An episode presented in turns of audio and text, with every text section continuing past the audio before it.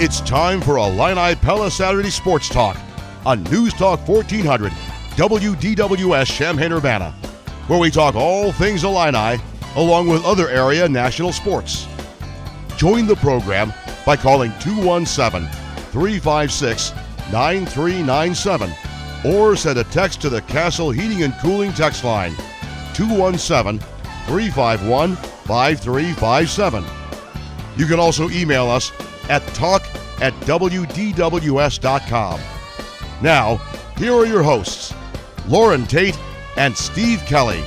Good morning, everybody, and welcome to the program, Illini Pella Saturday Sports Talk, with you until 11 o'clock this morning. Plenty to talk about today. Mr. Tate, how you doing? Good morning. In from the golf course and on the air, and then maybe back to the golf course on a day like this. I don't know what your It's going to get are. hot this week, and it's going to be rainy this coming week. You see that? I did see that, and um, the area is a little bit dry, so I guess we could use the rain if uh, they could figure out how to have that overnight so it didn't uh, involve uh, daytime well, 50% activities. rain means you got 50% chance no rain. Exactly. I like those odds. I'll take those odds. Baseball action late last night. In case you missed it, the Giants beat the Cubs eight to six. Earlier in the evening, uh, the Reds beat the Cardinals six to four. The White Sox won a thriller nine to eight over the uh, Tigers. Those are your local baseball scores. So the National League Central now the Cubs with a one-game lead, but it's not over the Cardinals. It's over Milwaukee, moving Yeah, into the second Cardinals place. just a game and a half out, uh, which is pretty good considering how poorly they've played. And you know, hitting wise, and and then uh, losing a pitcher seems like you, you worry. You don't worry about whether the pitcher can go uh, six innings. You worry if if he can last without getting hurt.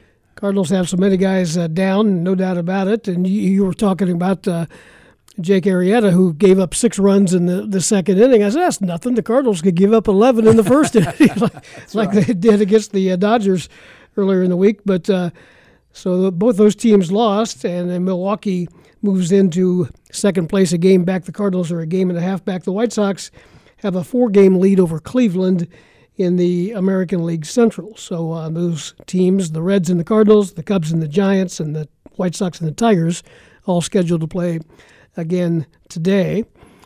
Mike Epstein, Bob Asmussen reports this morning, is uh, headed back to the University of Illinois to join the running backs room and add to the depth of that position. Yeah, and uh, it looks to me like, and this is just a kind of a guess, that you've got f- about five guys that are all relatively. e- Is that fair? Relatively Yeah. equal. I mean, I don't know who is the the best one. I mean, I assume because he, you know, based on last season, that uh, Chase Brown would be uh, maybe. but uh, what do you think? I think so. And then uh, Chase Hayden, who is coming in as a Yeah. transfer, Yeah. is a guy that's pretty. And then you got Love coming up strong, and then you got Epstein coming back. So I don't know. And you got Jakari. I, I just don't know. I don't know that it, they say it's a strong position, but there are better running backs in the league, but maybe no no uh, group that's deeper. Uh, and I think you need depth at that position because it is a dangerous position. When you carry the ball a lot, uh, guys get bumps and bruises. Illinois still not getting much love around the uh, country as far as preseason uh, Oh no! predictions go and odds to win this or that. You know, um, I just kind of read stuff about uh, Nebraska because I, we play Illinois plays them first, and it's week zero, and everybody's going to be watching that game. You, the thought of lose of them losing to Illinois is the furthest thing from their mind. There's not even a consideration that they might lose that game. They're they're starting a 151 million dollar uh, facility right now, right at the end of the of the pandemic, right when they're everybody's uh, in uh, trouble financially, every athletic department, but they can raise 150 million dollars to to do this and. I just bring it up because it's just one more aspect of Nebraska and football that it's still the number one thing there, and they expect to win, even though for the last three, four years they've had a terrible time with Frost. Yep.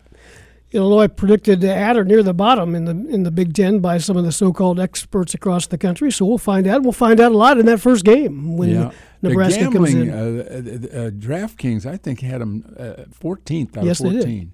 That's scary because those people are making the judgment based on money. I mean, you know, if if they make bad decisions, they they might not make as much money as they would otherwise.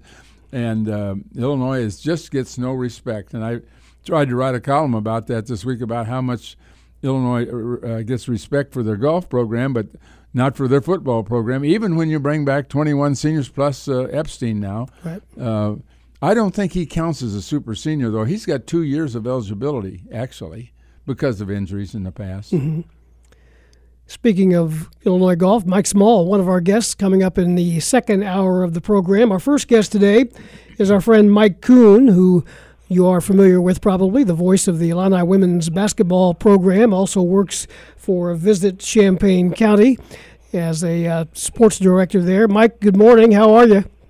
I'm doing well. How about you guys? Good. We wanted to chat with you because you're such a big Indy 500 fan. You had made uh, just last week, what was your 29th visit to the uh, Indy race? That is true. Yes. Well, tell me about your experience. You don't just go over for the race and come back, do you? You you, you make a few day uh, event out of it.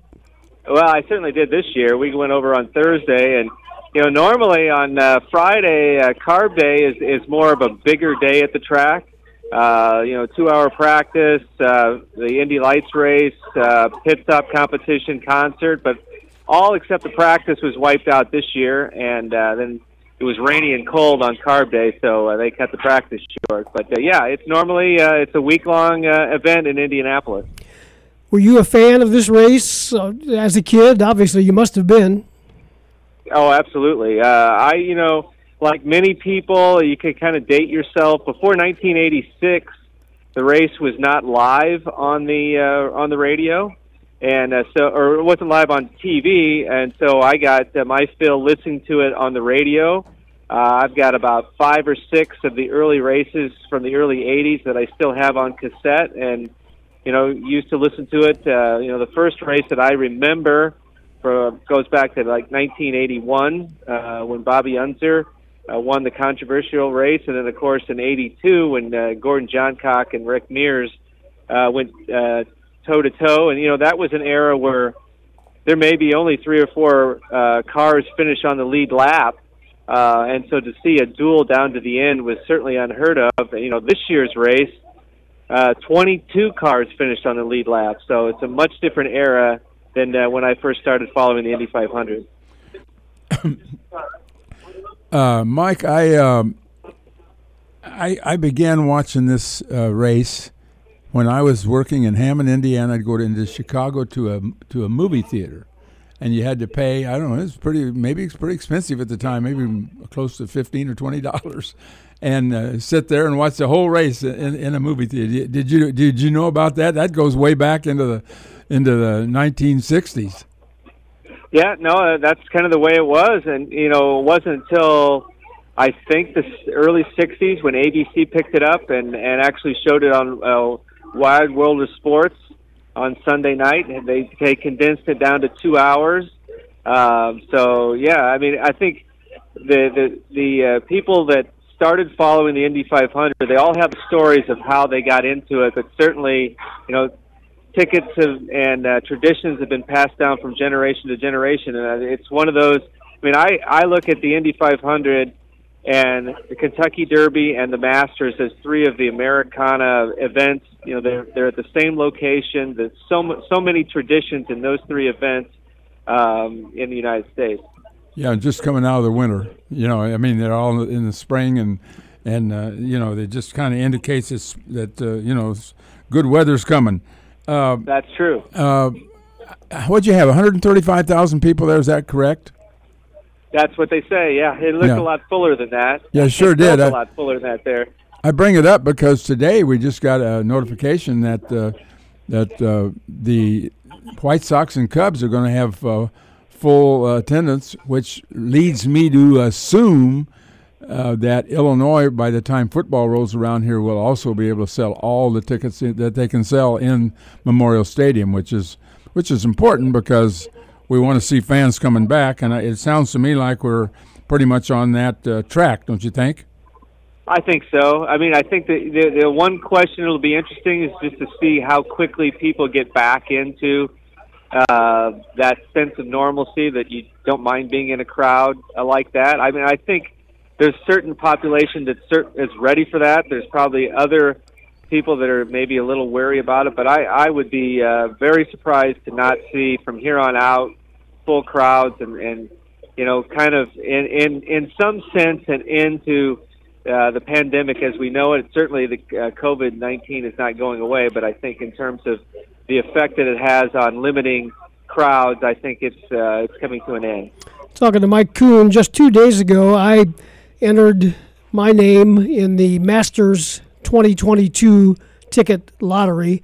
Um, that's the only way you can get tickets, or at least uh, the only way that I know of. How tough a ticket is the Indy 500, and was it tough for you to get started on that uh, 29 years ago to get your first uh, ticket? You know, it, it was actually. You know, it was a time that, uh, and and they never tell you exactly how many people are there, but they recommended when we first uh, ordered tickets in 1992 that the only place that you could really have a chance to get a seat was in the backstretch. They had bleachers on the backstretch, and so I remember getting the notification that I actually got the ticket. Um, you know, that was an exciting day for me, um, and you know, it's not so much anymore. Uh, there's at least uh, some tickets available. This was only the second time, you know, as I mentioned, that the uh, the uh, uh, race is live on TV, but it isn't in Indianapolis. It's blacked out uh, unless that there all the tickets are sold. And, and uh, so in 2016 at their centennial, every ticket was sold. And this year, obviously a limited number, 135,000. Every ticket was sold. Uh, it's not uh, it's not a tough ticket necessarily to get uh, get into the facility. It certainly is a tough ticket to get a really good seat because those seats are you know passed down from generation to generation. But uh, in terms of if if you want to get a ticket and be inside the facility, uh, this is an era where you can do that. You know, aside from a, a, a tire coming off in this race, it, it, looked to me like it's it's a much safer. Particularly uh, if you go back a number of years, there were some incredible crashes, and I often wondered how many people really attended just to see uh, the the disasters that that we've seen in that thing. Uh, uh do you feel like it's a much safer race today than it used to be? Yeah, there's no question about that, and and uh, certainly the the sense of danger still attracts people to you know that they they're they're you know putting themselves on the line. But you know, Indianapolis Motor Speedway, uh, they helped uh, along with the University of Nebraska develop the safer barrier, uh, mm-hmm. which certainly deadens the impact. Uh, more recently, uh, they have put together a halo around uh, the open cockpit.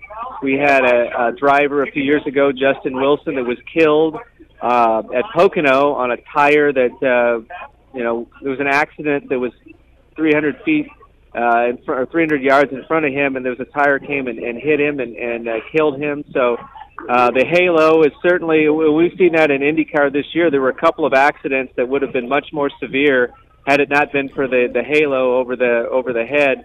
Um, it's not a complete closed cockpit, but there's been other safety measures.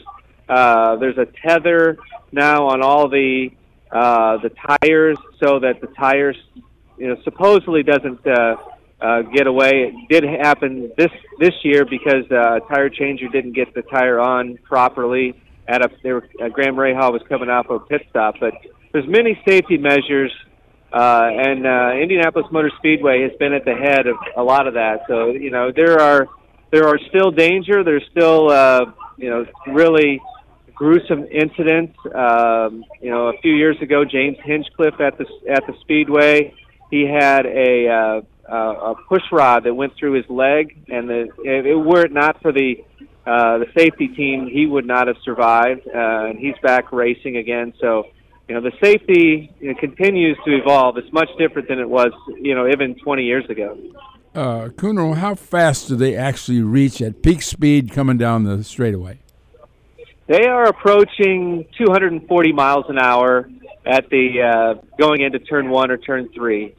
Um, they the record speed for a lap in qualifying was 236 back in 1997.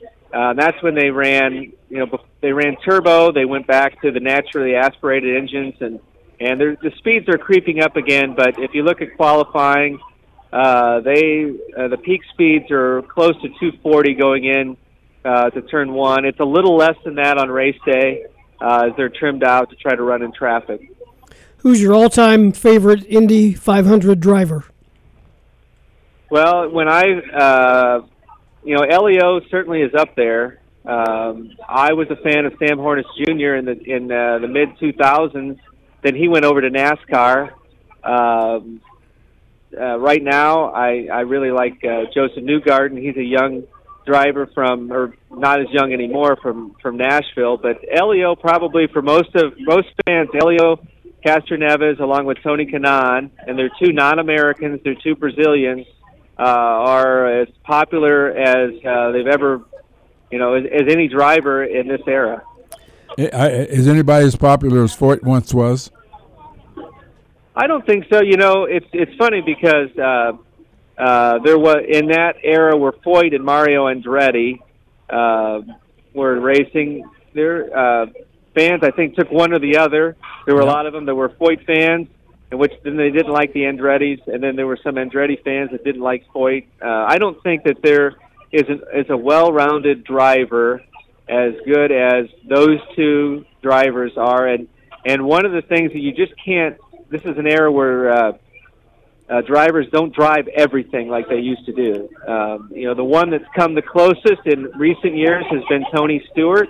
Uh, that's uh, you know tonight, for instance, they've got several, including Helio, is in a race uh, on a dirt track. They've got about six of those. It's going to be on CBS Sports Network over the next three Saturdays.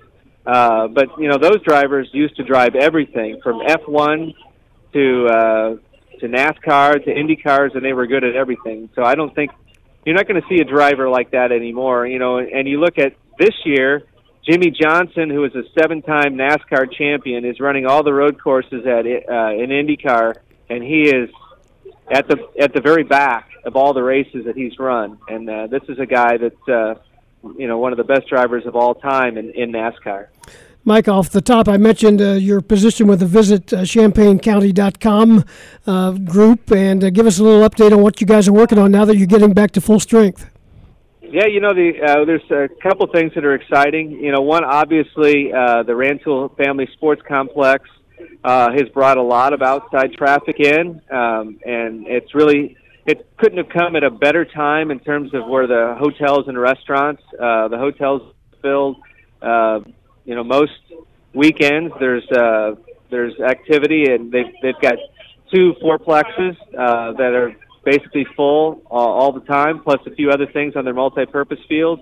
Uh, we have the AJGA that's coming into town. We're at this point uh, no outside fans, but uh, we're hoping maybe that changes. Uh, that's in mid-July. Um, and of course, uh, the Hot Rod Power Tour will be in town. That you mentioned the Nebraska weekend. That will be the Friday night before uh, that Nebraska game at uh, State Farm Center. So that will be, you know, talk about the the Indy 500 being the kickoff to summer. That will be kind of a kickoff weekend to fall, I think, in this town. Uh, and then uh, it seems like a long way away, but uh, we have, of course, the state basketball tournament back next March, and so uh, already there's several things going on to try to get ready for that uh, next March, and so we're hoping to to continue to fill the calendar. I think that uh, the fact that uh, the restrictions are being lifted here in Illinois and pretty much around the country uh, will lend itself. People are anxious to get out and and uh, to be at events, and so it's part of my my job to to bring those events to Champaign Urbana. Good stuff, Mike. We appreciate your time. We'll Absolutely. Talk, talk to you soon. Okay, thanks, Steve and Loren. You bet. Mike Koon is with us. It is moving up on 920. We'll take our first time out and talk some more. We've got an open line, 217-356-9397 if you want to jump in. Coming up at 9.30, we'll talk basketball recruiting with Brad Sturdy. That'll get us through the uh, first hour of the show and a couple of guests uh, scheduled in the second hour. State Senator uh, Chapin Rose at 10 o'clock, Mike Small at 10.15, and J.A. Adande you may have seen him over the years on ESPN on uh, Around the Horn show in the afternoon. He's also a very uh, renowned writer for the. Uh, he was with the Chicago, which paper in Chicago? Sun Times, I think, yeah. mm-hmm. and the uh, L.A. Times as well. Yeah, and he was on the Herd just this week uh, mm-hmm. for an interview. Yeah, and he is now the uh, director of the School of Journalism at Northwestern. He'll join us at ten thirty. Right now, we'll take a time out and be back with more after this. 923, Illini Pella Saturday Sports Talk. With Loren Tate. I'm Steve Kelly, and we are with you until 11 o'clock. Got an open line right now if you want to jump in 217 356 9397, whatever else might be on your mind. Baseball, recruiting. Of course, recruiting is always a hot topic. NBA playoffs. Are you uh, in tune with what's going on there? LeBron's uh, Lakers are out, eh? Well, yeah. Once Davis got hurt, they just they didn't really have much of a chance. I, I think LeBron is is on the um, downward path from from greatness. is that a fair statement? I mean, he, he uh, you know, you can argue whether he's better than Michael Jordan. I think most people think Michael Jordan was was a premier player of all time, but uh, he's he's in that conversation, and that's and, one of those questions. It depends on your age. Yeah, yeah, really oh, does. absolutely. But I, I just uh, the thing that is whether it's Lillard last night or whether I mean uh, the other night or whether it's uh, there's there's so Leonard. I mean, the guys are making baskets that, that you just can't stop. The shot making is unbelievable. I, I see no. Now this is this is just me. I see no uh, offensive strategy at all. I just see give the ball to your best player and let him do his thing, and they're unstoppable. I mean, nobody's running intricate offensive schemes, are they? I don't see it. I just see guys coming down and and maybe they'll pass it once or twice and bang, it's gone. It's, it's and and the shooting from the three point range is incredible. It's, and I and I think um, this might be the first year I could say this. I don't I don't want to say that eight teams have a chance to win it, but more teams have a chance to win the ch- the championship this year than any year I can ever remember. And I'm not an expert on this. I'm just saying what I think a lot of people think that it's just a toss up from here on in. I don't know what I think about. It appears the defense anymore is optional. Well, uh, I, I, no matter how hard you try to play defense, How, how do you stop these yeah, guys? that's that's the chicken and egg thing. How do you do that? And when the the offensive players are so good. Yeah, I mean the difference between college basketball and professional basketball is like night and day. The talent level is just so great at that level, and and they're able to big guys able to dribble and and shoot jumpers from 25 feet. How do you stop that? And that brings us to Kofi Cockburn and how he might Well, fit into that. I mean, he he doesn't fit in No. tha- in that regard, and it's just a case of whether do you want a guy to, to be to come in and play minutes as, as maybe as a defensive force in the lane, and but uh, if if they're, if they're going to take him outside the lane, he's, he's he can't compete with those guys. And we're going to talk um, as the show goes on about uh, the name, uh, image, and likeness, the NIL, and how that might affect people. We don't know the answer to that, and how long it might take to affect people. Like it might not. If Kofi was on the edge and, and, and thinking about maybe coming back, would it be beneficial enough for a guy like that this soon to, to benefit from that? Well, uh, There's so many unanswered questions about it. yeah, and I'm afraid Kofi's going to be gone before the Right. go- the governor uh, maybe Yes. uh, signs it. I don't know, and I don't know what uh, Pritzker's going to do, but uh, I assume he's going to sign it. I I would think he would, but you know, you're going to have it's going. We've already talked about this being the Wild West because of the portal. Think of the Wild West it's going to be when 20 different states have name, image, likeness, abilities to make money, and the other states don't, and every other and every state that has it is a little different. And who, I mean, that's just totally unfair in and terms who of. governs it? Who oversees it? Who Well, we haven't got to that the point. Where's the NCAA in this? Well, they're they're they they are, are hopeful that Congress takes this off the you know that, that that Congress solves the problem because they need a national rule, and the, and uh, the NCAA is afraid for various reasons to, to pass anything. Even that, even if you get to that point, cheaters will cheat. Oh yeah, well you've got five or six schools right now that have obviously cheated that uh, that uh, they can't even uh, form a conclusion about. Let's go to the phones. The phone line is open 217 356 9397. Let's go to Steve in Princeton. Good morning, Steve. Good morning, guys. Nice sunny morning and, and everything.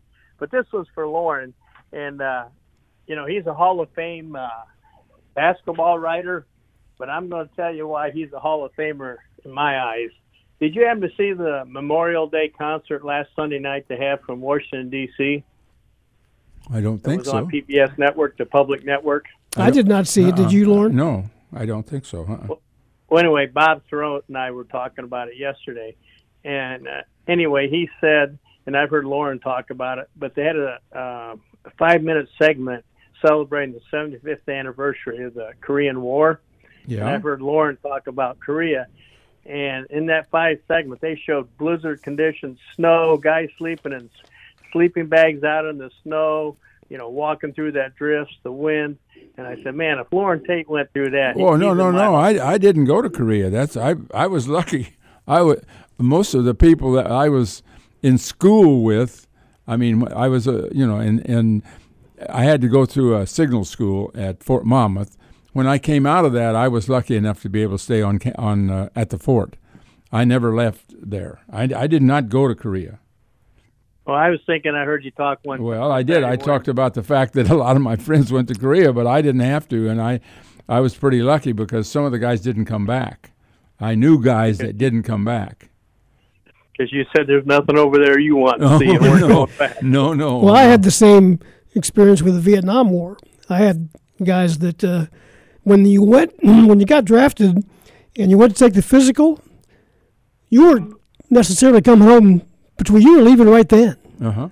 And um, as it turned out in my story, I uh, because I have asthma and, and some other things, I failed the physical, which I was not too uh, upset about failing something at that point and didn't have to go. But guys that I rode on the bus to Cincinnati, Ohio to take the physical and were friends of mine, they left and uh, they they were accepted and left right then. And uh, and one or two of them didn't come back. Anything else, Steve? No, but I just encourage anybody, you know, you or Loren, to go to YouTube or something, but watch that Memorial Day concert special because that was uh, it's a tearjerker, but it's uh, it's important why we have veterans. Good stuff. Thanks for the call. We appreciate that. Moving up on uh, 9:30. One other basketball note before we get off uh, basketball. Kipper Nichols is going to play with the uh, House that. of Pain. I see that. So their uh, their roster is getting filled out for that event coming up uh, later this summer. It is 9:30 WDWS Champaign Urbana. After this uh, next break, we'll talk some basketball recruiting with Brad Sturdy from IlliniGuys.com and uh, Chester Frazier and Geoff Alexander have had a pretty good week. It sounds like as far as getting out there, and now that everything has opened up since we've hit the month of June, we'll talk it over with Brad Sturdy after this on Illini Pella Saturday Sports Talk. One of those Illini guys is Brad Sturdy, and Brad is on the telephone with us this morning. Good morning, Bradley. How are you? Good. How are you doing? We're hanging in there. I Want to talk to you a little bit about uh, basketball recruiting, and uh, now that uh, June 1st has come and gone, and uh, we're in full swing in June here in the uh, first week of the month, but uh, basketball coaches are back out, and uh, official and unofficial visits are back on. Give us an update of what uh, you've seen happen Illinois-wise in the uh, first four or five days of June. Well, they've already had a you know a, a great group of visitors on campus. Um, started off on June 1st. They had um, Jeremy Fears, um, who is uh, Joliet, who you know played at prep school, but from Joliet, and he is was on campus on the first. He's a 2023 point guard, dynamic, top 50 player, maybe higher in the country. Um, they had Ty Pence, a local product uh, out of St. Joe Ogden, who um, received a scholarship offer on his visit. Pretty awesome um, for him, you know, local kid, um, and you know, six six, you know, wing. You, a lot of your listeners probably seen him play or at least heard of him. Um, and he's had a really good spring for uh, the Mid Pro Academy. Um, getting to play against you know the higher level competition has done really well. Uh, they had uh, AJ Storr on campus, you know, who was committed and then decommitted, and he had a great visit. Got to you know meet the uh, coaching staff. Um, there, there was a Phillips kid, a 6'10 kid from Ohio or Michigan, I guess, um, who uh, was on campus the same day as Storr. That was all the first three days, June 1st, 2nd, 3rd. And then today they have uh, Owen Freeman, who is from uh, Bradley Bourbonnais, who is uh, from Bradley. Uh, he is a 6'10 kid who is a you know, a four five type. He's 2023, just a dynamic player. He's had an amazing spring. He went from being a kid that Illinois offered early uh, to get in on, you know, with the previous uh, assistant coaches, and now they have really um, amped up their uh, recruiting of him, and uh, he's starting to get offers from everybody. Um, he'll get offers from most of the Big Ten schools, I would say. I think he has a visit to Butler next week where he'll get an offer there. So, but he's on campus today at Illinois, and so that's uh, that's really exciting. So. Uh, they have Jaden Jaden Schutt from the Illinois Wolves will be on campus Monday. They've got a kid from Indy named Jalen Hooks, um, who is a uh, six seven uh, wing um, they've got Reggie Bass scheduled for later. Uh, Jaden Epps, who was a decommitment from a school out east that Chester had, Chester Frazier had recruited when he was at Virginia Tech. He'll be on campus, I think, the 17th. So just a bunch of visits coming up over the next few weeks. It's you know it's really exciting to see all these kids on campus. The kids are excited to get on campus because they haven't had been on campus for you know well over a year, and they haven't had anybody on campus in over 15 months. It's all been Zoom calls and virtual visits and things like that. So it's pretty cool. Speaking of uh, decommitments, um, AJ Storr decommitted from Illinois when the uh, coaches left, Orlando and Chin Coleman. You don't see many guys who decommit from a place recommit to a place. How are you feeling about this? You think there's a chance uh, that he'll recommit to Illinois?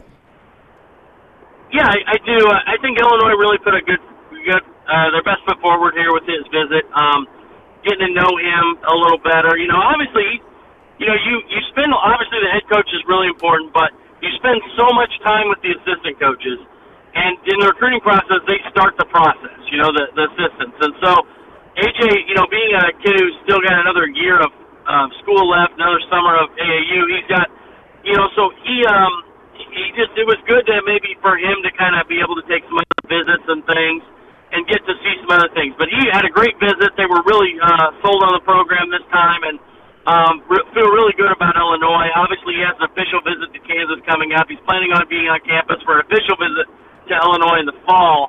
You know, Illinois is right now doing a lot of unofficials because they figure, you know, with no kids on campus right now, it's not quite the same atmosphere um, as you'll get. You know, it'd be awesome for have him on campus for in August for that, you know, the football game. You know, whatever it is, and, and kids all over and, and, and more like a normal college experience, I think it could be really exciting for those kids, and I think that's what they're looking for.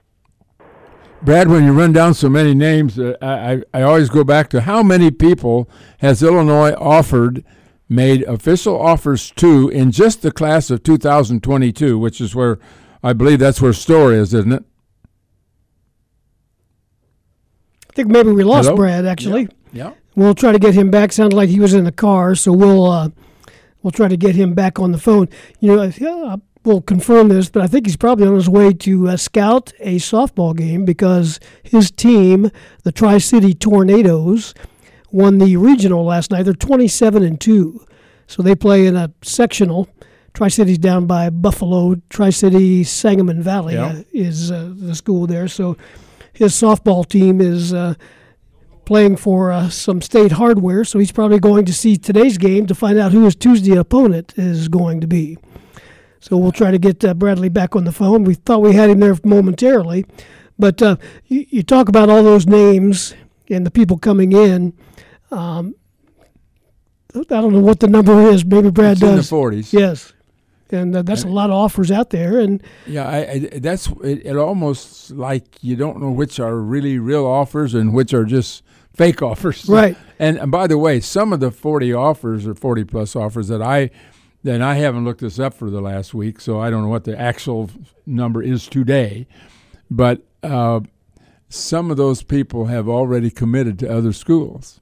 So you probably you could say, well, you know, there's a certain percentage of them you're not going to get because they're already committed elsewhere. But uh, we also see decommits as, right. as we did with Storr, and so we just I, I don't know how to. I just don't know how to take it. Let's go back. Let's go back to Brad. He's with us back on the phone. Hey, Brad. Hey, how's it going? Sorry, got cut off there. That's no problem. The, Loren was asking about the number of uh, offers that might be out there, roughly. Oh, in which class? I mean, I think in 2022. I mean, I, there's got to be. I, literally, I bet there are 40 to 50 kids they've offered, maybe more um, it, because you have a lot of kids that were offered by the previous staff, and then of course Chester and Geoff have their connections. They've come in and uh, been fantastic, you know, getting their own offers out there. So there's a lot of kids that have offers. Now, how many of those? I think you offer them, and then you see who who's got come visit and who's really interested. It kind of opens up that door to see what where they're at. Well, it sure makes it confusing for when you're trying to figure out who do they really want. now, I, I just have a, a pretty, uh, you know, I assume that they really want Fears in 2023 uh, uh, because he is a point guard, and they're going to need a point guard at some point. I don't know how long uh, our current point, our upcoming point guard is going to last. He's so good that uh, you wonder, uh, does he fit in the NBA, or how much money could he make if he turns pro? But uh, Curbelo is, is certainly a, a, special guy. And uh, if I'm a point guard, I'm not going to come to Illinois right now if he's because I know I'm not going to get a play this year. Isn't that the way the thinking goes? Yeah, no question. I mean, you've got Curbelo and Trent Frazier this year. So in 2021, you're probably thinking that this is not a great place to bring in a point guard. But I think in 2022, they're going to look to bring in another with losing those guys and, and the Plummer kid who from you know transferred from Utah. So I think they're going to look to bring in another ball Reggie Bass, is of course, more of a combo, but he can play some point. I think they're looking for another guy can really create off the bounce in 2022, and then also in 2023, they want to have multiple guys who can do that uh, going forward. I think that's the one thing, besides maybe a, a dynamic big man, um, you know, another another big guy to add depth, a depth piece there uh, that they're lacking. Um, I think they're going to add another guy this summer before the season, it's going to be more of a four or five guy, and, and then then we'll kind of go from there. But then in 2022, they're going to have a lot of guys to replace, um, and they're going to have a lot of pieces they're going to have to fill, and, and a lot of holes they're going to have to fill, and um, it'll be interesting to see what they do. But I, I know that they've got you know the commitments, you know, from Reggie Bass, and then hopefully they can add Storr as well, and then maybe another uh, another dynamic guard and then uh, another big guy. And they, they have a few big guys uh, that they're going to have on campus, uh, besides the Phillips kid, obviously, but some other kids they'll have on campus for official business later on. All three of us, uh, yourself, Loren, and myself, have known Chester Frazier and Geoff Alexander for some time, but we're getting a chance now to, to see them in, in different roles than we knew them before. Your thoughts on the, the job those two guys are doing here? They seem to, to really have, have hit the ground running. I'll be honest.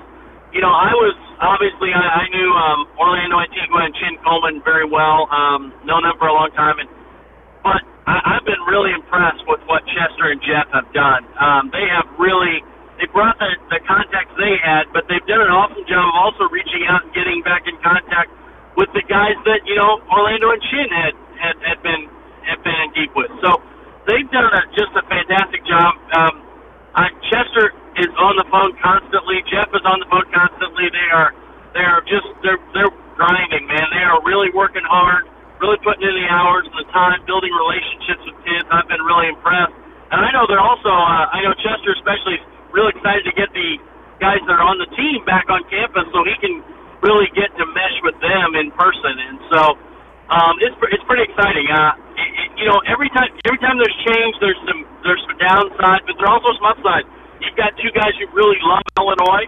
Um, they're they're Illinois fans. They're guys who are bleed orange and blue, and they want to see Illinois do well.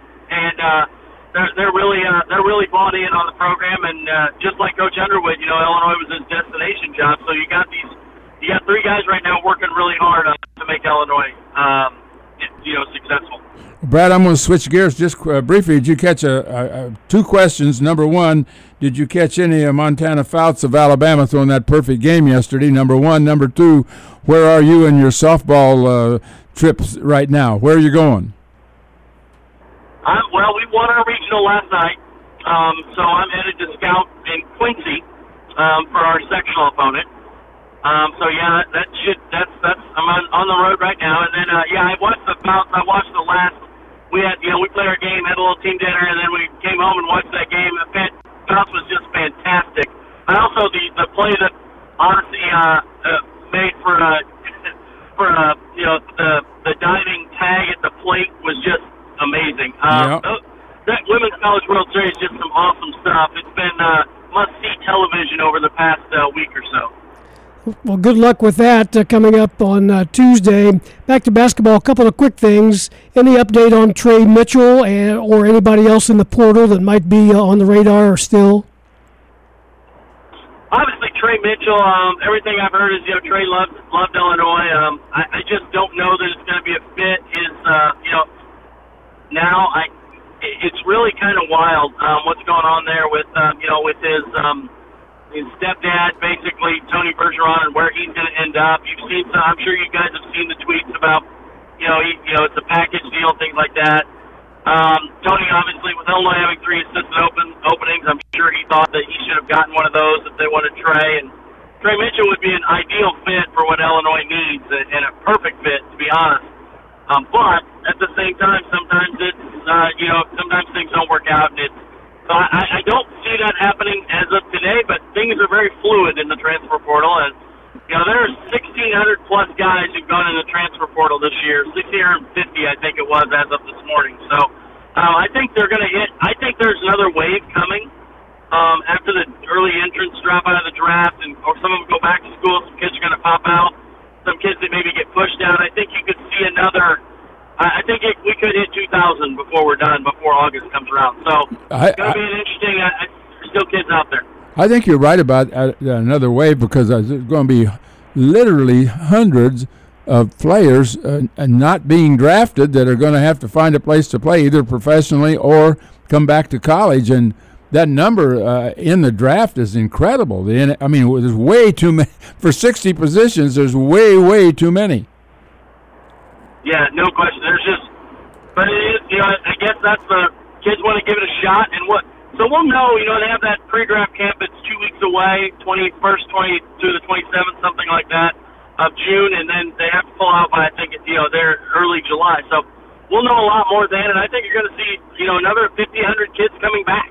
So trying to, and then that does that do they so enter the transfer portal or go back to the same school? If they go back to the same school, does it push another kid out? And he decides, well, I'm not going to play now. Yeah. I'm going to go somewhere else. And it, it's a, it could be a domino effect. So I think there's another wave coming.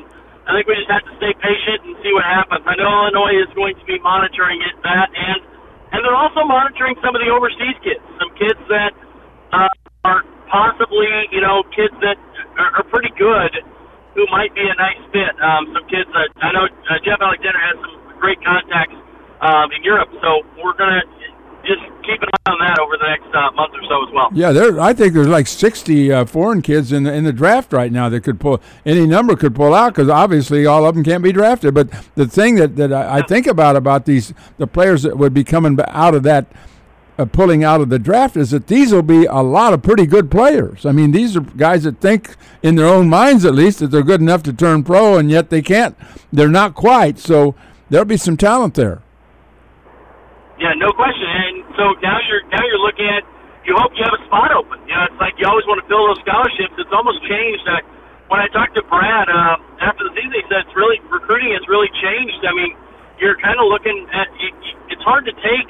You got to take some high school kids, but you also got to have spots open for this transfer portal because so many good players are out there.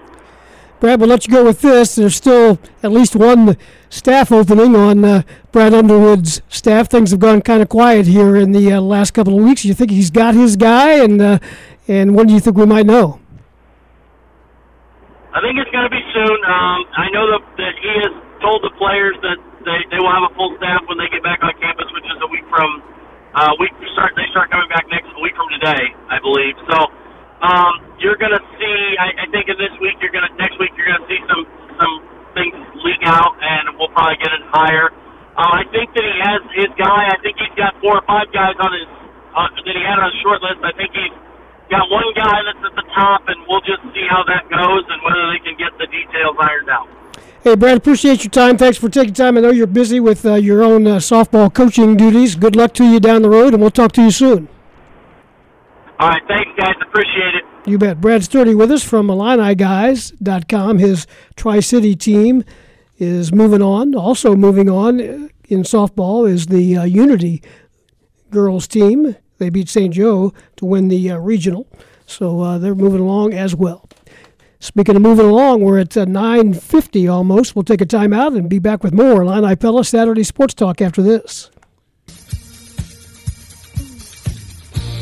952 Illini Pella Saturday Sports Talk with Mr. Loren Tate and yours truly, Steve Kelly. Phone line is open 217 356 9397. We're talking about a mutual friend of ours. We have a few around that have been around a while. Ted Beach. Yeah, still up in his 90s, still shooting his age. Yeah, and uh, they tell me that he was the only one to do that uh, yesterday. They had a big breakfast at uh, Yoshi Hayasaki's place down on uh, Staley and Springfield. And I went over for breakfast uh, yesterday morning and sat in with him. I'm not really a member, but I do play with him. I try to play with him once or twice every year. They play year. up at Brook Hill. Yeah, most play of the at. Brook Hill, and this is the 25th anniversary of uh, when they st- when it all started with uh, uh, they call it Beaches Buddies, but he just calls it uh, Golf Buddies. He doesn't want his name involved. And so he uh, was the recipient of a few gifts. Was oh he, yeah, in his honor? mostly very funny gifts. Cardinal hat. He got a cardinal hat, yes, and he's a Cub fan. I'm I'm sure that made him happy. Did uh, Did you end up with that cardinal hat? no, I didn't, but he threw it at me. Well, congratulations to Ted. He's one of our, our favorite guys. Certainly uh, a, a, great yeah, name. he got quite a crew. There must have been close to 20 guys there uh, yesterday, all just there, uh, you know, celebrating and the 25th anniversary, and and then they all went out and played. He's a Uh, great, Not uh, everybody played, but most of them did. great name in Illinois basketball history. Another couple of great names in Illinois sports history are on this year's ballot of the uh, College Football Hall of Fame. Again, Simeon Rice, Kevin Hardy, and Moe Gardner will be on that ballot. And be time again uh, for uh, Illini to get in there. The most recent one was Dana Howard in 2018. Yeah, and since Hardy followed Howard uh, getting the Butkus Award, which, by the way, was the linebacker award, is named after an Illini. Um, I wonder if he might have the best chance. What are your thoughts? I think so. I, I think that having that major award does something for you. Yeah. Um, I think he, he's got a good shot, but uh, those other guys are deserving uh, in our orange tainted glasses view. That one year when we had Hardy coming off one side and, and Simeon Rice off the other, and and boy, Illinois could rush the passer like nobody. I mean, the, Illinois' defense was really good. The offense wasn't good enough, Right. but Illinois was in every single game because defensively they were pretty good. The next guy who gets into um, the College Football Hall of Fame with Illinois connections will be the 18th from Illinois. The most recent, as I mentioned, was Dana Howard. The most recent before that was David Williams, and uh, that took a while to get that done. 2005. And Mike White made sure he caught 100 balls. That made a difference. That, yeah, that, it did. That uh, that was good advertising. And before, uh, 100 balls in one season. yes, before David Williams in 2005, uh, the most recent before that was 1998, Al Brosky. Brosky just had an incredible streak of interceptions that will never. No kidding. I, You see that? It was You know a what? little different in, in this sense, in that Illinois played a 6 2 2 1, and the cornerbacks were Herb Nethery and Stan Wallace. So he was a point. He was like a he was a single safety. He he, he went both ways, and and so you know today you have two two cornerbacks and two safeties. Nearly everybody has. Right. So one so you don't have the option to get to the other side of the field. I mean he. He had just he had a great ability to read and, and he just picked off a interception every game. Well, the thing that one. amazes me most when I think about that is because I don't think of teams in that era being passing teams as much. No, they weren't. They didn't throw near as many balls, but uh, and I don't think they threw him as well.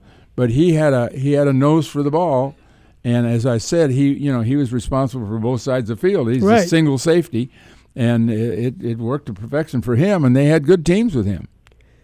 Other guys, of course, in the uh, Hall of Fame. Jim Grabowski was uh, elected in the uh, Hall of Fame in uh, 1995. Pete Elliott in '93, and then the two big names, Red Grange, went in in 1951, and Dick Butkus in 1983. What took so long for Butkus? that should have been the next day, shouldn't it? I don't know. I, I can't answer that.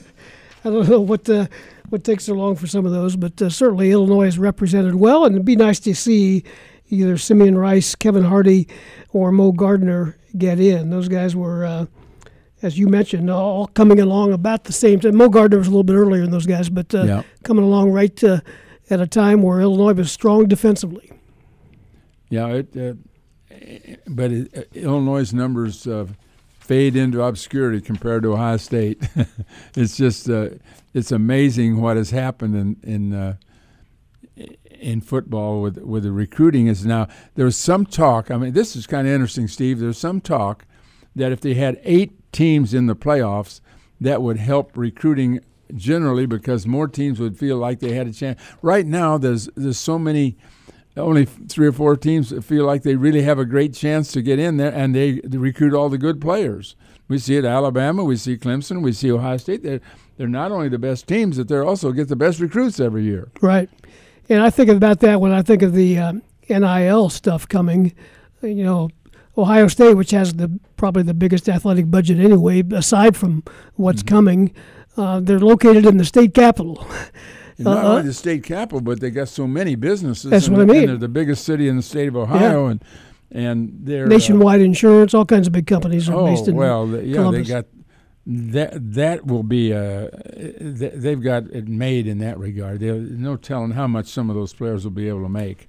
It's just they just have to divide it up. Make sure different different companies will take different players and and uh, use them for advertising and pay them. And it, you know the field's not wide open of what you can be involved with. Obviously, you can't get involved with uh, gambling or yeah. or alcohol or no, some other things. If you're a Nike school, you can't yes. go the other way. I mean, you can't take a, different shoe company. No. Right.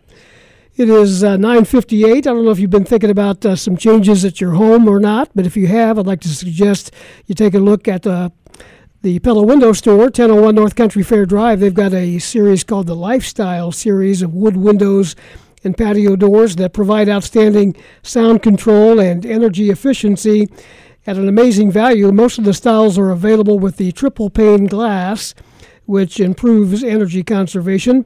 The Pella Lifestyle Series is a leader in energy efficiency. Plus, you can personalize solutions for each room of your home with available product patch- packages.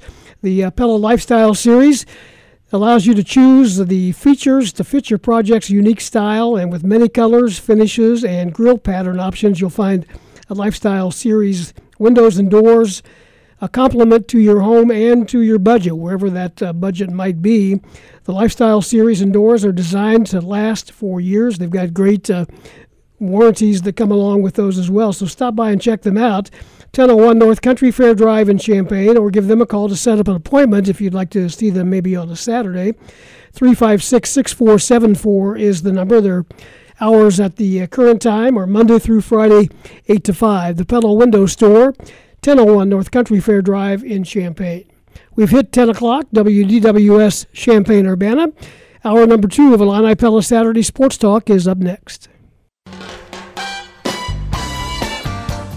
It's the second hour of Illini Pella Saturday Sports Talk. Join the program by calling 217 356 9397 or send a text to the Castle Heating and Cooling text line 217 351 5357. Here again are your hosts, Loren Tate and Steve Kelly. Welcome back to the program, everybody. We're headed towards 11 o'clock. Got a busy first hour, thanks to our guests, the uh, first hour of the show, Mike Koon and Brad Sturdy. We've got some three more guests lined up for you here in hour number two. We're going to lead off with uh, State Senator Chapin Rose, who is with us on the phone. Good morning, Chapin. How are you? Morning, guys. How are you today? We're doing pretty well. We got a couple of things we want to kind of touch base with you uh, on the legislative side of things. Uh, sports gambling is uh, becoming a, an issue these days, and the uh, NIL conversation. Let's start with uh, wagering in uh, on sports in the state of Illinois. Where does that stand right now? So that did not pass. a version of it passed the House only on the when you're there for 48 hours straight and you sleep two hours, you don't know which day it is. But one of the last two days of session, uh, it passed the House. It did not pass the Senate. The um, uh, it included uh, that you could bet on in-state um, collegiate sports, but you had to do it um, in person, so you couldn't do it over your phone, and you couldn't bet on individual players. So you know, it was the outcome of the game type thing. But that only passed one chamber, so it's got a long way to go. I know that um, Josh Whitman and U of I have some pretty serious concerns about that bill. Um, but as it stands, it, it's it's sort of in limbo for the time being. What about yourself? Uh, where where do you stand on that? yeah, so guys, here's the problem with all these bills. It's not just one bill with one topic. There's a hundred different things in that bill. It deals with mm. everything from raffles and poker runs, you know, all of all the way up to video gaming and other components of gaming. So until I see a final version of a bill, I always reserve the right to say no or yes. Right? I mean, I just until it's real, um, it, you know, it's hard to say whether you're for it or against it. But the uh, sports betting, I I don't have an issue as much as some do, as long as you're not betting on individual players or plays. Um, but obviously, I get uh, the university's concerned that that they really don't want somebody setting up a situation where um, you know people could could uh, try to throw a game. And so, but look, I'll tell you this: it's got a long way to go before it becomes before it becomes law.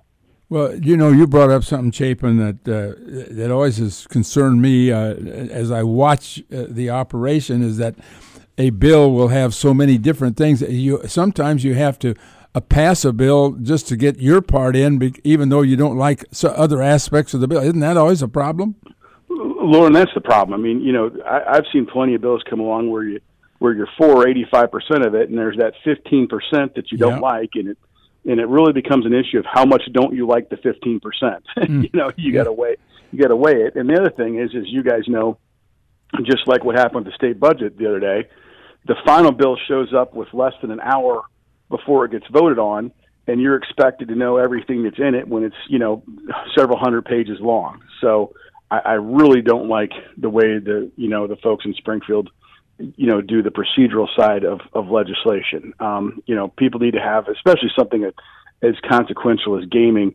It should have a full vetting. It should be published to the citizens of Illinois. People should have a chance to read it. Certainly more than an hour to read hundreds of pages because, you know, you could have a version. They did the same thing in um, with our police officers.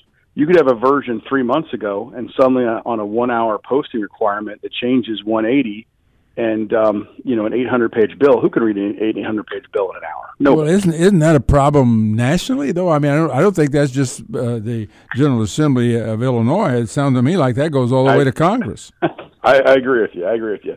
But I will tell you this that that there's some important things that need to get cleaned up in, in gaming in this state, and that's one of the problems. Is this House version has some some gaming uh, cleanups for things like video poker and some of the stuff that you see in your bars and you know VFWs and American Legions that many want to see those cleanups, but then they'll stick in sort of this thing related to the you know to the universities. And here here's one thing that I, I think we all agree on, and I don't think people should be betting off their phones while they're at the actual stadium, and certainly not on players. Right? Mm-hmm. It would it would simply be too easy to to find a player maybe in a dorm room the night before or, or out at Kams or whatever and say, hey, listen you know, if you get that long pass, don't catch it, and we'll all put money on it. It would just be too easy.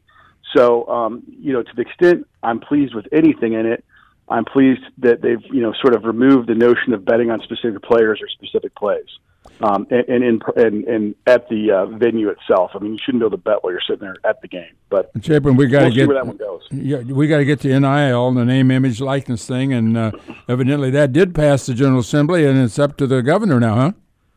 Yep, that did pass. Uh, it was sponsored by, um, uh, well, actually, I was a co-sponsor, but the the two primary sponsors were uh, Napoleon Harris, who's a former Northwestern linebacker and NFL linebacker, mm-hmm. and then mm-hmm. Kam Buckner, uh, Representative Kam Buckner, who's a former Illinois linebacker. Mm-hmm. And so, um, in fact, uh, uh, Napoleon took great pleasure in pointing out to me and to Kam that it took a guy from Northwestern to get the bill across the finish line in the Senate. will, but, will uh, the will the governor uh, will he sign it? I, I think he will. Um, I, I he hasn't. I haven't talked to him about it, obviously, but I think he will. It's got uh, you know quite a bit of bipartisan support. The universities support this. Um, again, this is a national trend. Um, you know, Illinois really does stand being left behind if we don't you know don't come along with something. Um, NCAA is really faltered. I mean, mm-hmm. this is something that they should have done uh, from the outset for the whole country, but they let other states get away from them. Um, one important thing I point out to people is that boosters um, are not allowed to condition uh, support or funding for a name, image, and likeness promotion for an athlete on either their performance as an athlete or their attendance at a specific institution. So you would not be allowed to go out and say, "Hey, if you come to Illinois, we'll get you all these, you know, contracts for for name, image, and license, likeness endorsements." That will not be allowed. It will be for students once they're at the institution that they can then uh, go out. They can actually hire an agent if they want to. But um, guys, this has been a fundamental fairness thing for me for forever. You know, the the like basketball this this uh, statistics dated, but you know the NCAA made half a billion off the tournament ten years ago. Yeah. And these players, you know, other than their scholarships, these players aren't getting one penny of that money. And um, well, Chapin, you know, I, I will tell you right now that uh, you're dreaming if you don't think there's going to be recruiting uh, efforts in this regard. Cheating's gone on all all along. It's not going to change now, is it?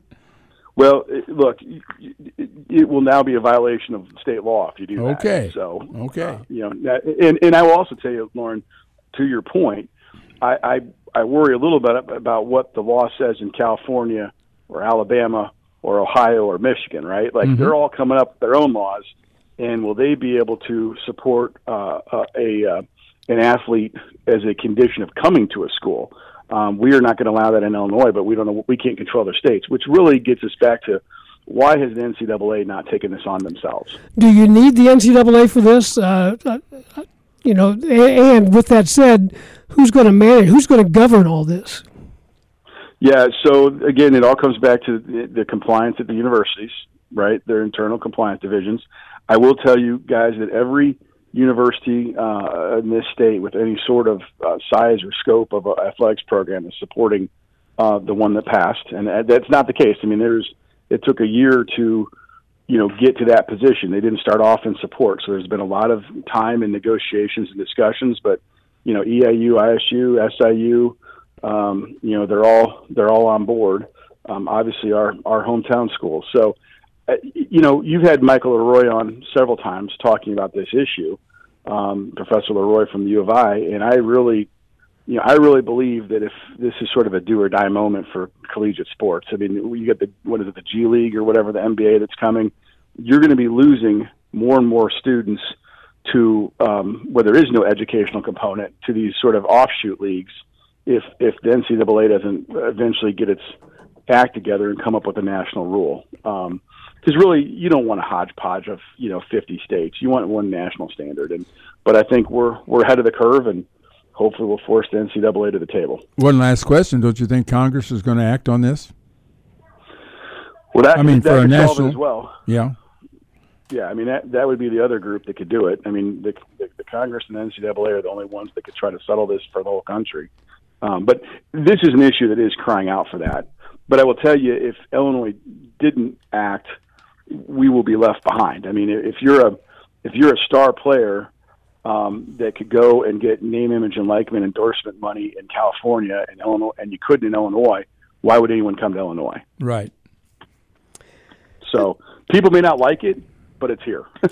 That's State Senator Chapin Rose. We appreciate your time from the uh, 51st District. Thanks for taking time for us this morning. Thanks, guys. Go Illini. Very excited for uh, the Bielema era. Good deal. Thanks. 1012, we'll take a break and we'll talk things over with Illini golf coach Mike Small, wrapping up his team season and looking ahead to this summer and the future for Illinois golf and his professional golf career as well. That's coming up next on Illini Pella Saturday Sports Talk.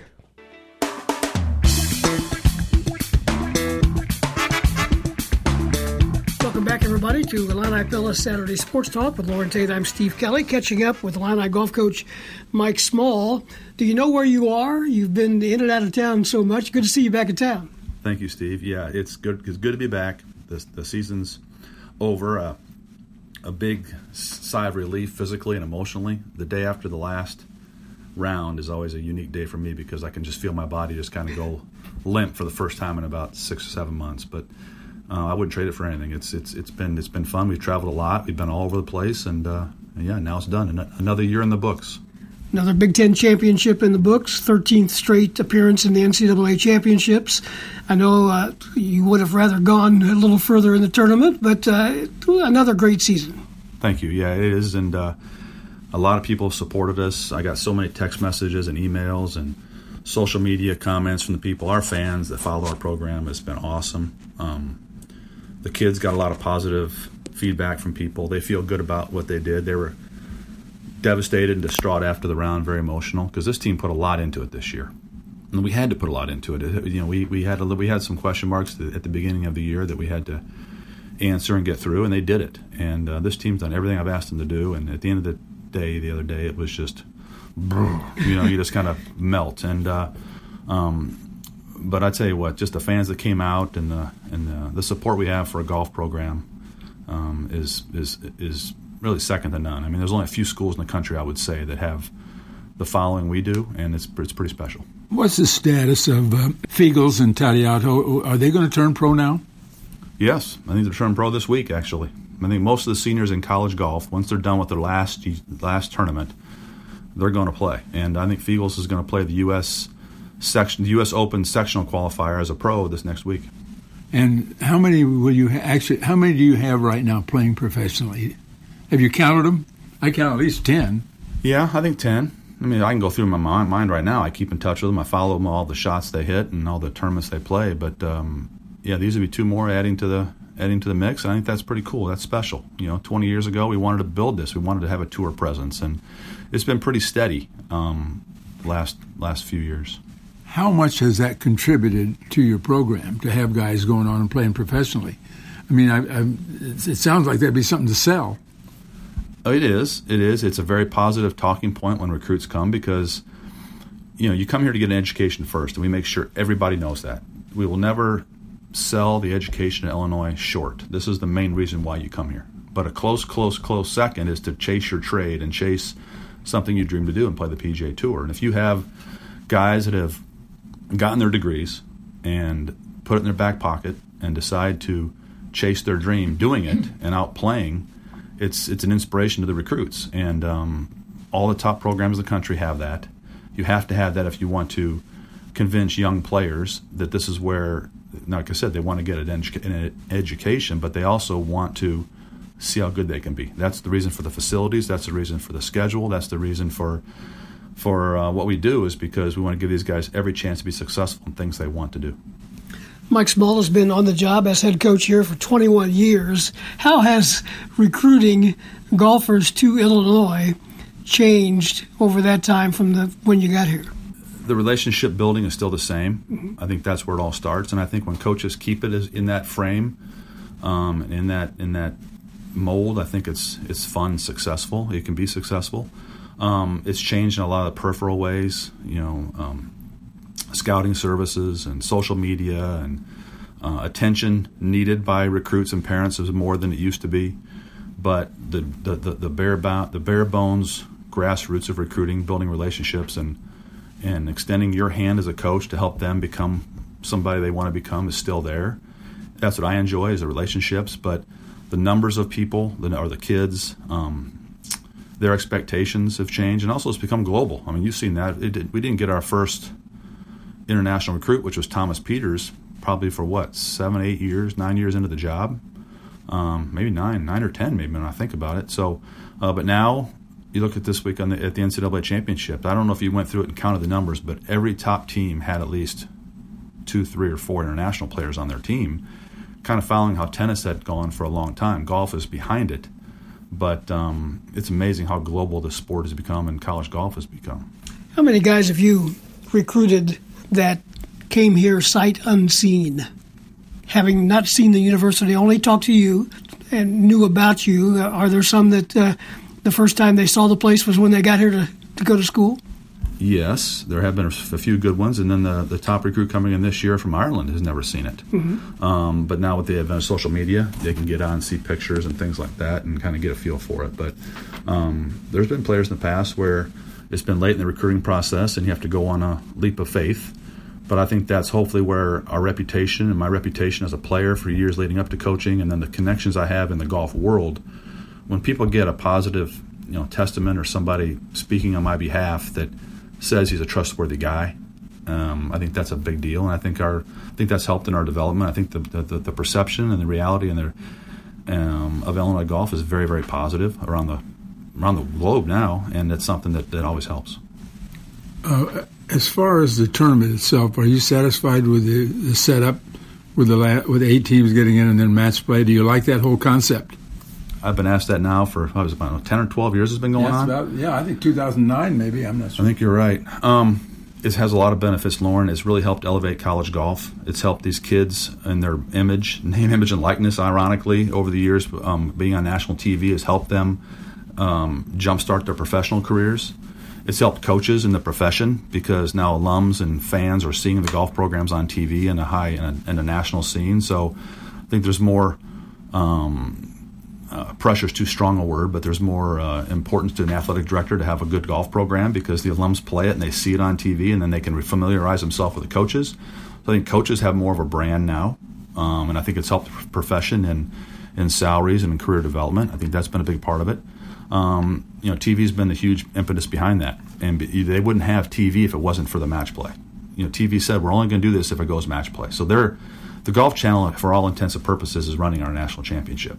That's why it was in Arizona. That's why it's out on the West Coast for for uh, primetime TV.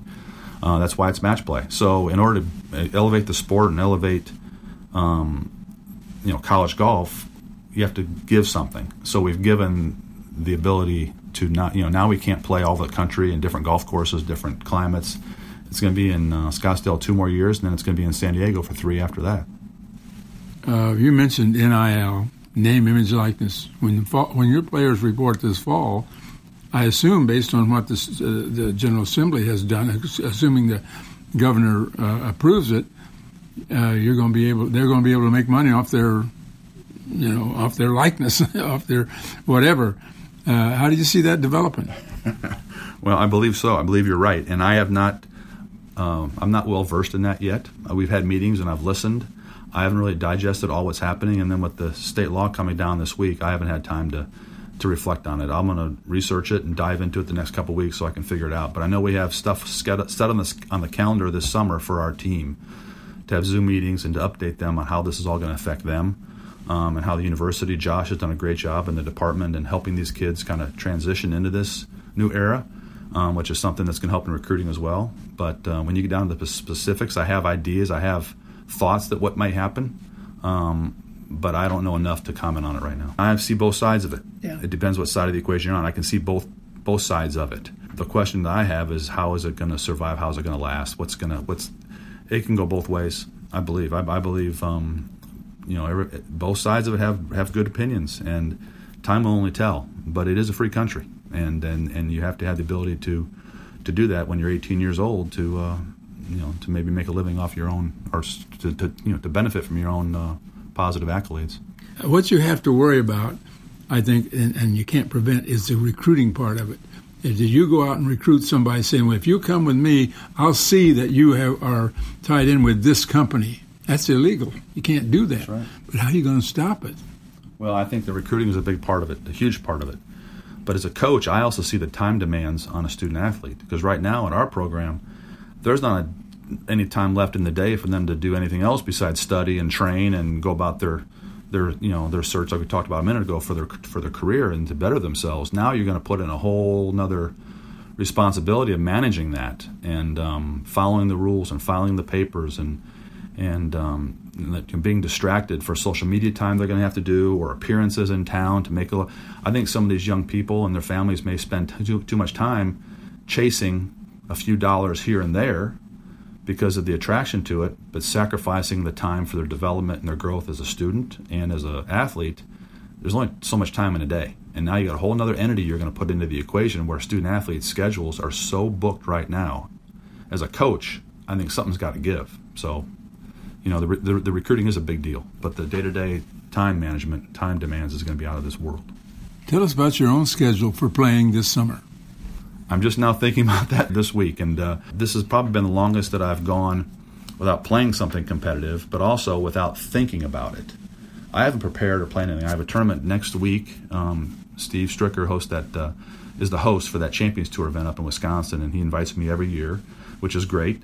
Um, I appreciate that. That's a benefit of our relationship. But I know in 2018, I, I top 10 there along with top 10 in, in Iowa at a Champions Tour event, which kept me getting in all those events, and then I made the playoffs in five or six events. So if I can go up there this year and play well again, then my season opens up. But that's about the only opportunity I have. You know, the the National Club Pro, the Professional National Championship, the one I've won three times in the past, has got me in all those tour events, PGA Tour events. They used to be in June. That was always a big deal for me because if I played well in that, it would open up a whole array of events again, the PGA and everything else this summer. Well, that's in April now. I haven't played that in three years because of it conflicts with our schedule, the Big Ten Championship. So that, the PGA Championship, and then the Senior PGA, which is one of the majors on the Champions Tour, which I've been exempt for every year since I turned 50. I haven't been able to play in that either because it was last week during the NCAA final. So as I've gotten older and, the, and schedules have changed, um, things have conflicted, but it's still it's still the same way, Loren. If I play well this summer, more opportunities will come out. If I don't play well, I'll play four or five events locally in the state, and and uh, and August will be here, and I'll go back to coaching again. But um, I got a lot of recruiting to do. You know, the recruiting calendar just opened up this yesterday, two days or this this week, yeah.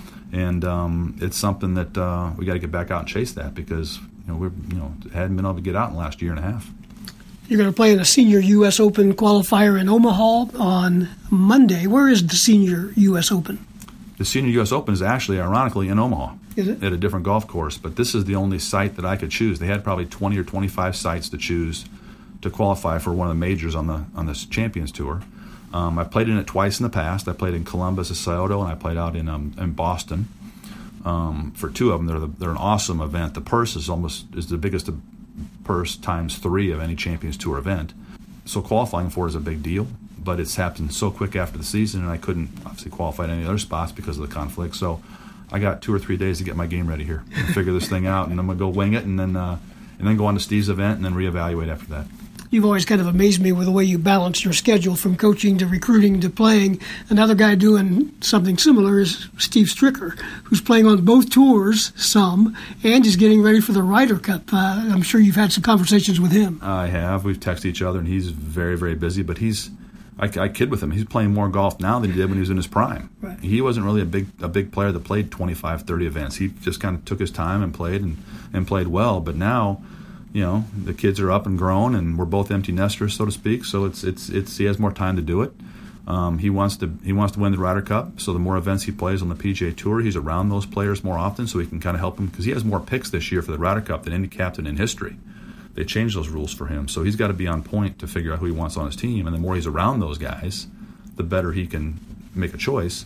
And then obviously the Champions Tour I mean he's a competitor. He loves the game of golf and he wants to win. It's a lot more fun to win um, events maybe you know on a smaller tour than it would be to finish 20th on something bigger. So it's always fun to win anything you do. You know that. So uh, he's playing a lot out there, winning and getting that, getting you know, getting, feel, feel, feeling that sensation. And then he's, uh, but he's still going out and trying to find his team for the Ryder Cup. Wonder what he thinks about Phil Mickelson. Yeah, that's amazing. Um, I played with only Phil once in my life, and um, he hit it long then, but not as long as he's hitting it now. And it's amazing the work he's putting in or what he's doing with his body to be able to hit it like that at 50 years old. But then to, his emotions and his nerves, and see the way he was breathing. Mm-hmm. I mean, I think he's exploring all new all new things, and he keeps growing as a player. And um, I mean, he's second best player of, of, of this generation. I mean, Tiger stood out and ran away with it, but man, Phil's uh, Phil's very impressive. That was that was a lot of that was inspiring to watch. I thought. That's Mike Small. We always appreciate talking golf with you, and thank you for taking time for us. Thank you, guys. Always. 1030 WDWS Champaign Urbana. More Illini Pella Saturday Sports Talk is up next.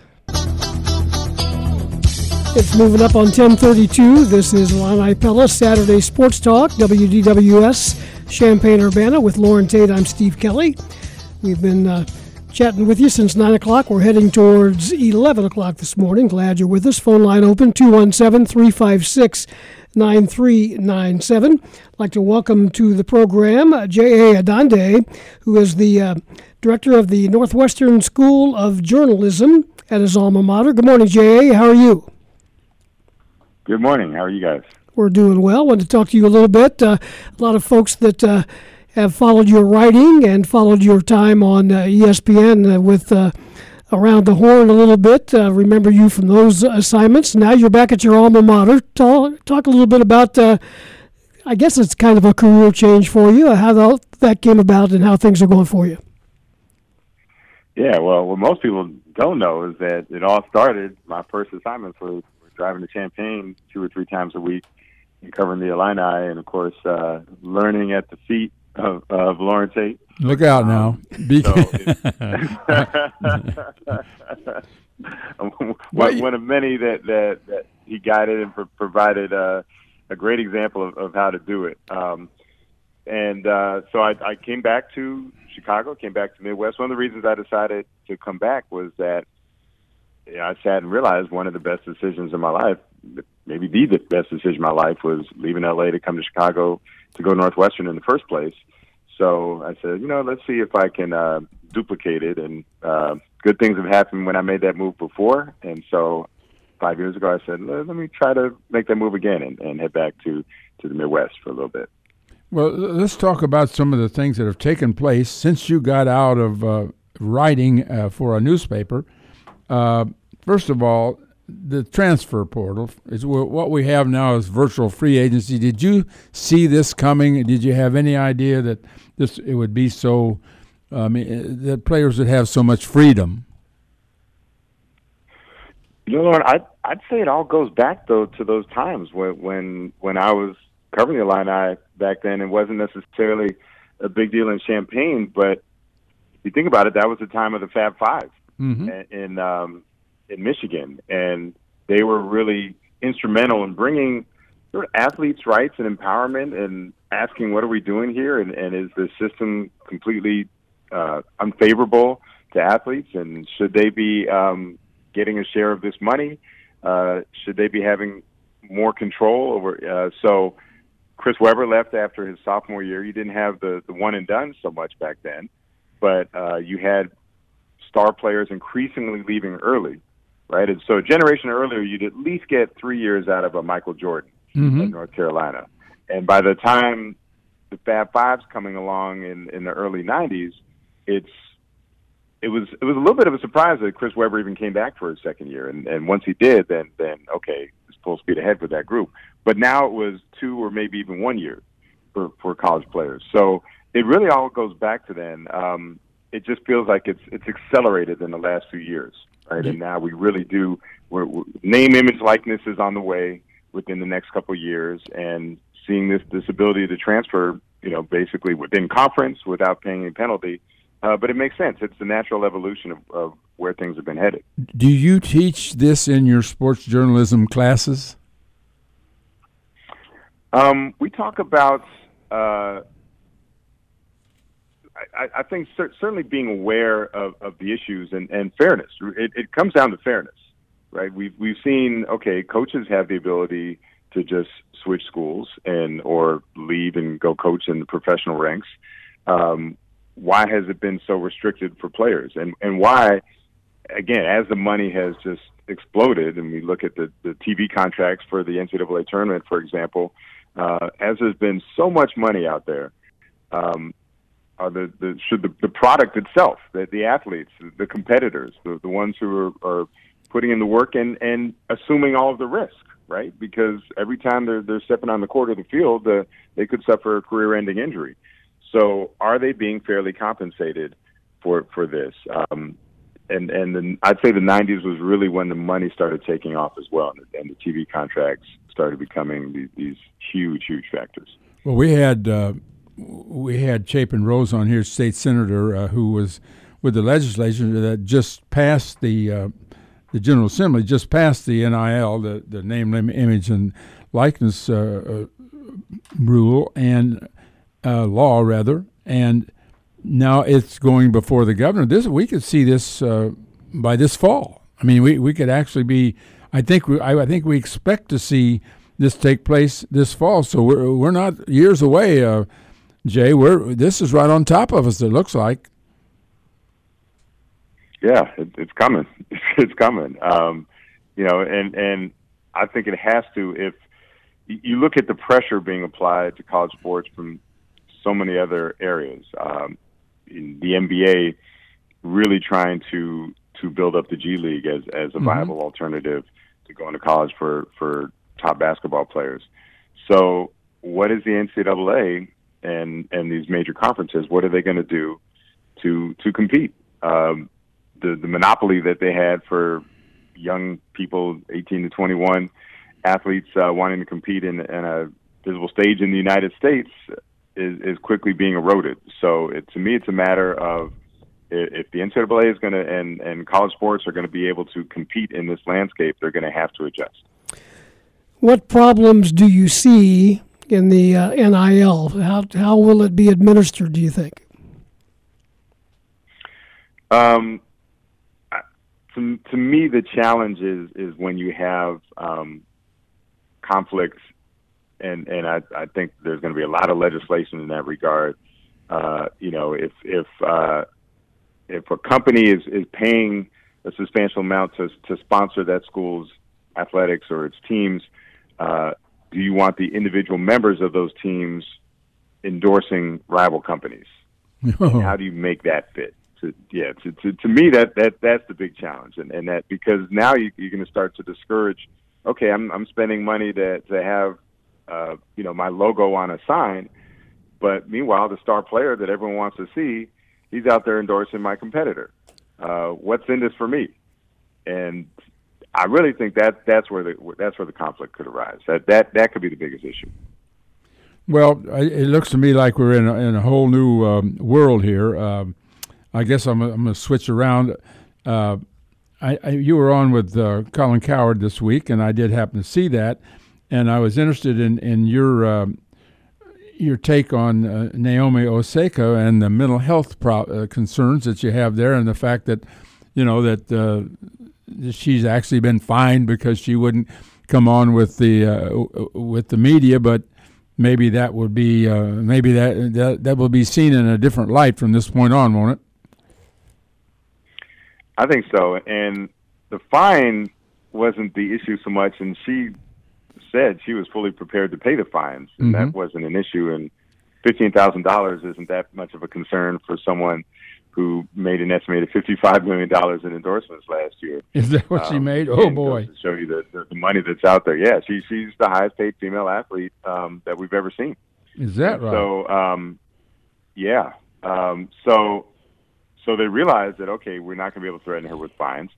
And they decided that, all right, well, we're going to get together with the uh, with the organizers of the other major tournaments, the other Grand Slam events, and we're going to threaten you with uh, with expulsion for the tournament if if you don't participate in the post game media.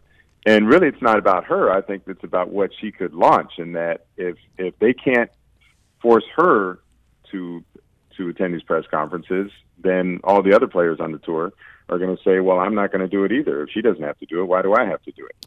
Well, you know, uh, when you start talking about press conferences, I just wonder how valuable they are anyway, all the time. I mean, if you really want to uh, write a, a story about somebody, and you're allowed one or two questions at a press conference, you can't get your job done. You have to get to the individual uh, personally. And I, and besides, in most press conferences, I know what they're going to say before they say it.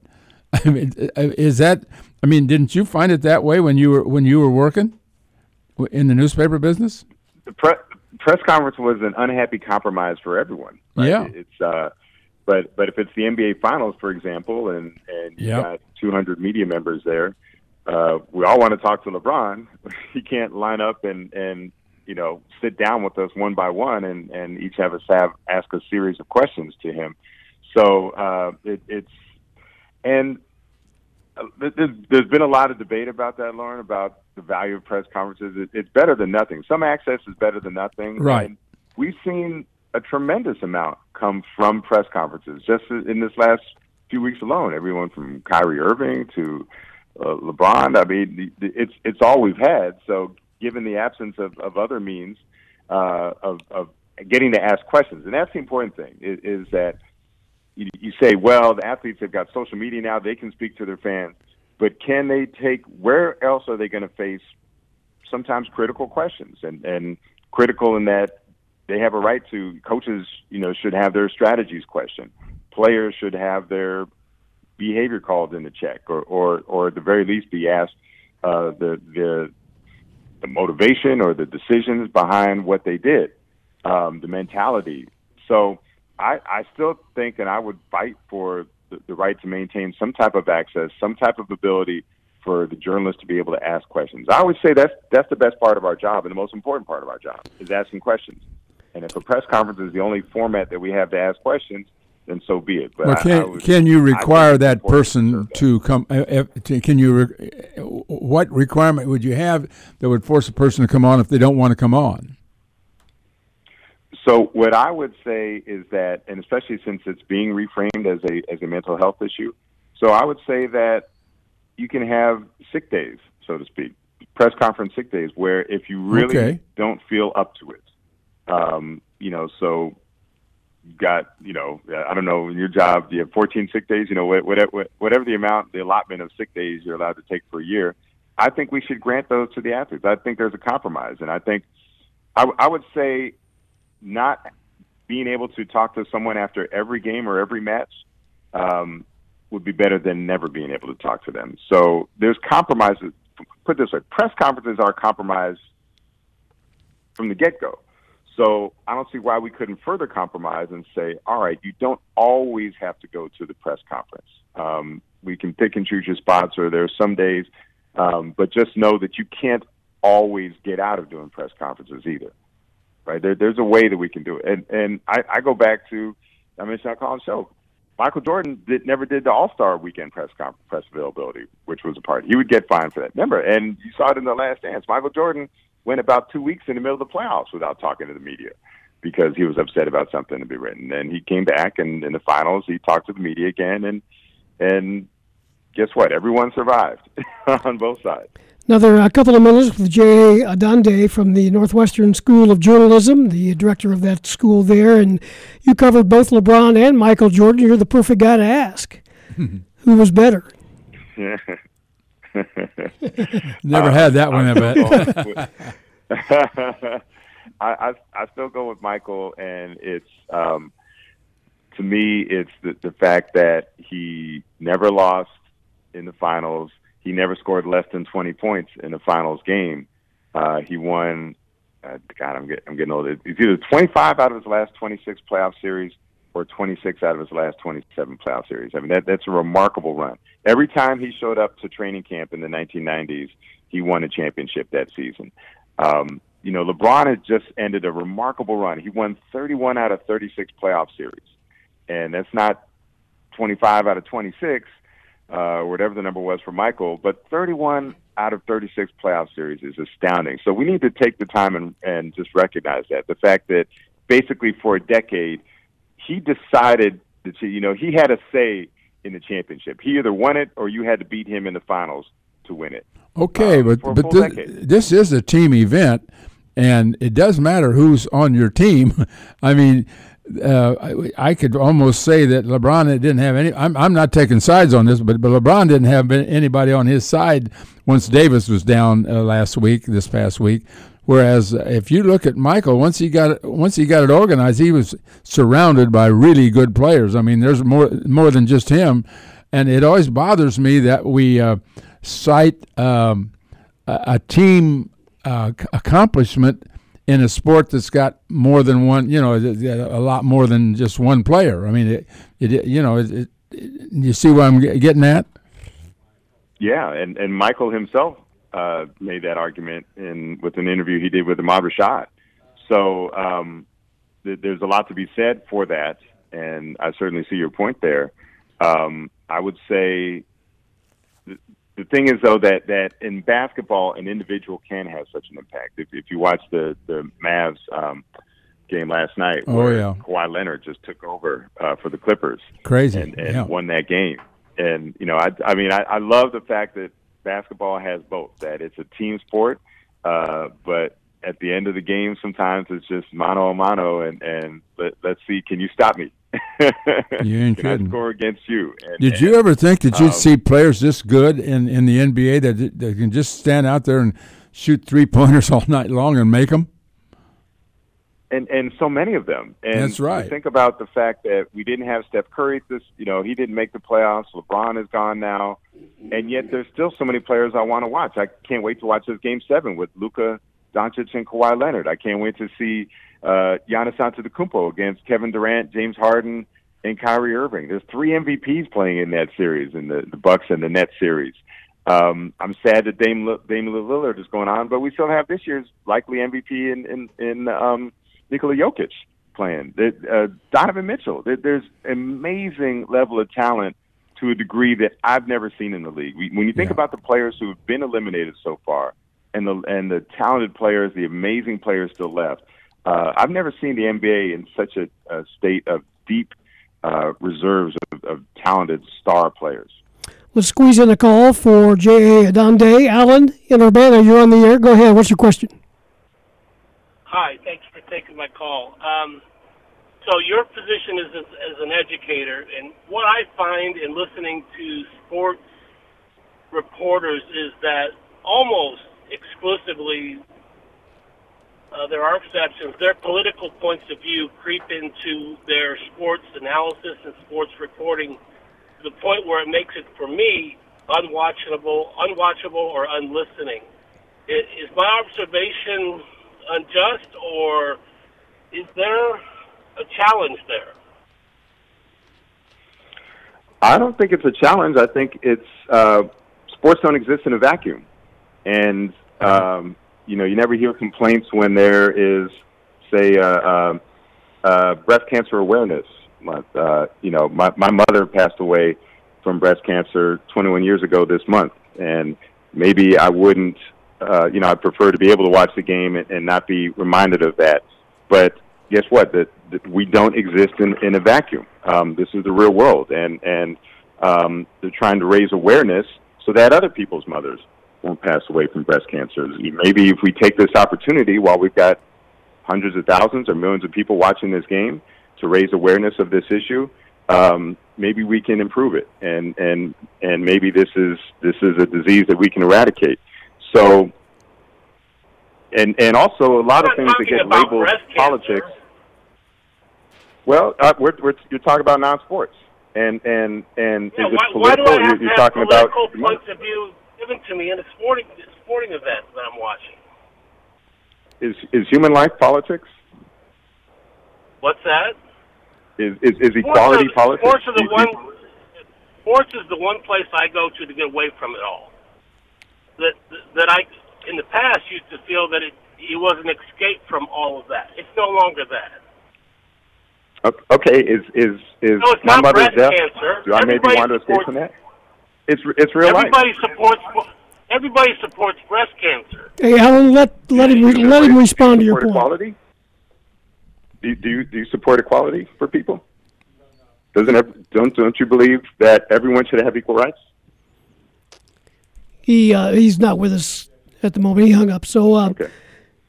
good stuff, Jay Adande. Always uh, good to visit with you, and uh, I think it's the first time on on our program. We'd like to do it again at some point uh, if you would be up for it down the road.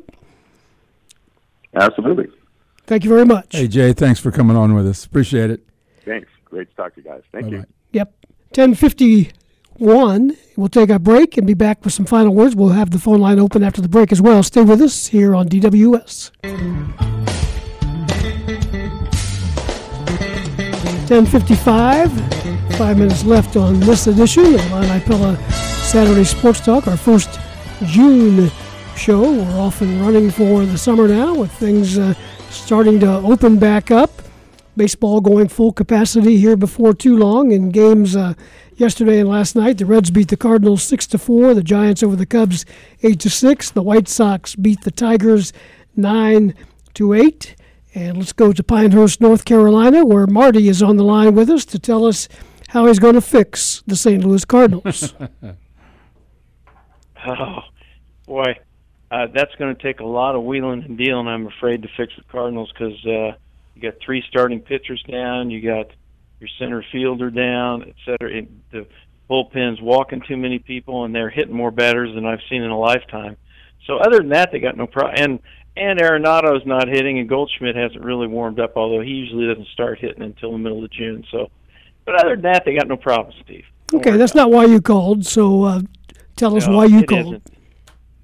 Um, I'm a your last guest and the last question he got um, disturbed me that the head of a journalism school would answer a question in that manner when there's a very serious question there about journalism in general, not just sports journalism, allowing their personal views to intercede and taint stories to slant them certain directions. That was the basis of the question the gentleman was asking. And to go into a breast cancer analysis, um, I understand his mother died, and that's all great. But that you need to get him on again and have a more serious dive into that. Maybe it's better for a, a different than a sports talk show. But that's disturbing to me. That I, that's what worries me about journalism in general because I never saw, I never saw that years ago when Loren was in his heyday writing articles, when other people were writing articles, I didn't feel like their personal views were so seeping into what they were Well, I, I think that all of us that cover uh, uh, that are not national writers and we cover a particular school, uh, there's no way to keep your personal feelings out of it.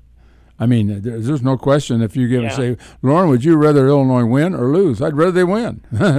That's no. I'm not, I, no, I'm not worried about the personal. I'm talking about political personal well, feelings entering in. Yeah, well, I yeah. I think that this. I think the caller was headed for the kneeling thing. don't you think? I mean, that I think that's what I think that's where he was going. I don't know that my. I don't I see don't where. We didn't get. Well, didn't dive in far enough to find out. Yeah, maybe not. I, I, I don't know, but I, as far as your political views in, in imposing on sports, I don't see that anywhere. I don't see where I, I writers are letting their Democratic or Republican feelings into stories about events. Now, I, I don't I don't think that's true. I may, maybe I'm missing something. Yeah, no, I'm not going as much towards sports as I'm. I want to talk to him as at a journalism school head about in general about people writing, giving details on articles depending on whether they favor their political point of view or not in journalism and media in general. I'm not as worried about it in sports as maybe the caller was. But anyway. Okay, Marty, uh, that uh, music means we're out of time. the Cardinal problems first because that'll be an easier one to solve. All right. Oh, boy. Appreciate your call. Thank you very much. That's going to take care of uh, the show. Thanks to our guests for um, on the show, Mike Koon, Brad Sturdy from IlliniGuys.com, Chapin Rose, Illinois State Senator, Mike Small, and uh, J.A. Adande from the Northwestern School of Music. Thanks to Dave Leake, our producer on the show. Mr. Tate, have a good weekend. And okay. You as well on WDWS Champaign Urbana. This is Steve Kelly. We'll talk to you again coming up on Monday for Monday Night Sports Talk here on DWS. Have a good one.